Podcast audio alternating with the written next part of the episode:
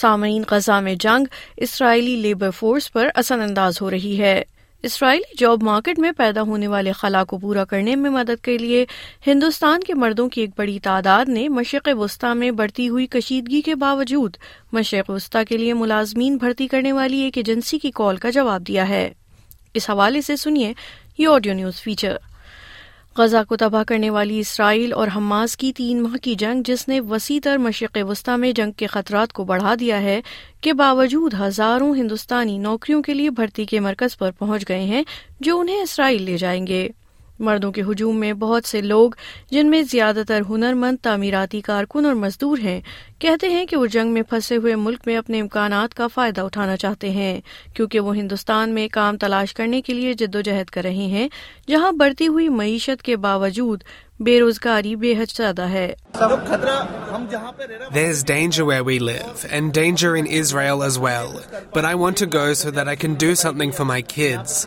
We have been told the salary is 137,000 Indian rupees. We can't get that here, not even 30 to 35,000 rupees. So that's why I have applied on a form for Israel.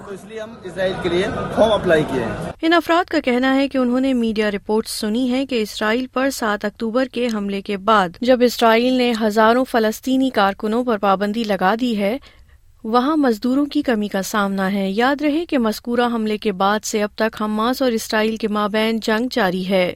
Hindustan, جہاں مجموعی گھریلو پیداوار تقریباً تین ہزار چھ سو پچاس Australian dollar فی کس سالانہ ہے، لگتا ہے کہ لیبر مارکیٹ میں آنے والے اس خلا کو پر کرنے کے لیے قدم بڑھانا چاہتا ہے۔ بھارتی ریاستوں ہریانہ اور اتر پردیش نے اسرائیل میں تعمیراتی کارکنوں کے لیے تقریباً دس ہزار ملازمتوں کے لیے اشتہار دیا تھا۔ اتر پردیش کے وزیر محنت انیل راجپر کا کہنا ہے کہ ریاست نے حتمی انتخابات کے عمل کے لیے اگلے ماہ اسرائیل بھیجنے کے لیے سولہ ہزار کارکنوں کی فہرست کو حتمی شکل دی ہے۔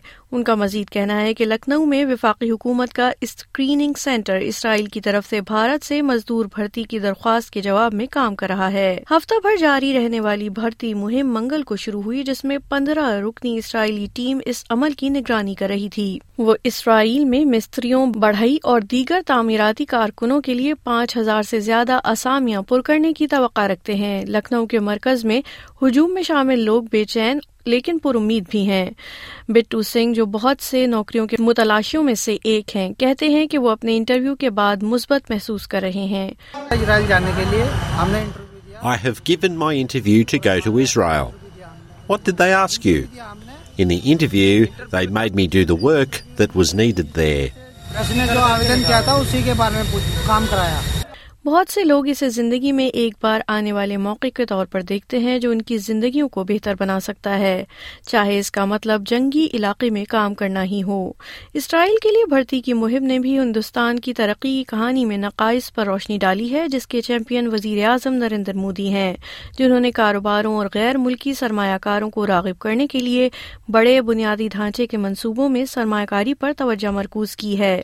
ایک طرف ہندوستان کی بڑی معیشت دنیا کی سب سے تیزی سے ترقی کرنے والی معیشت میں سے ایک ہے اور اسے حالیہ عالمی مندی کے درمیان ایک روشن مقام کے طور پر دیکھا جاتا ہے۔ لیکن وہاں بے روزگاری ایک تشویش کا باعث بنی ہوئی ہے کیونکہ گزشتہ سال ہندوستان دنیا کا سب سے زیادہ آبادی والا ملک بن گیا تھا۔ عظیم پریم جی یونیورسٹی کی اسٹیٹ آف ورکنگ انڈیا کی رپورٹ کے مطابق گزشتہ دو دہائیوں میں تنخواہ دار ملازمتوں میں اضافے کے بعد کرونا وائرس وبائی امراض اور مجموعی طور پر عالمی ترقی کی سست روی کی وجہ سے دو ہزار انیس سے باقاعدہ اجرت کی ملازمتوں کی رفتار رک گئی ہے۔ رپورٹ میں کہا گیا ہے کہ اگرچہ بے روزگاری کم ہو رہی ہے، لیکن یہ اب بھی بہت زیادہ ہے۔ وہ تمام افراد جو یونیورسٹی کے گریجویٹس ہیں، ان کے لیے بے روزگاری کی شرح پندرہ فیصد، جبکہ پچیس سال سے کم عمر گریجویٹس کے لیے یہ شرح مزید خراب ہو کر بیالیس فیصد ہو جاتی ہے۔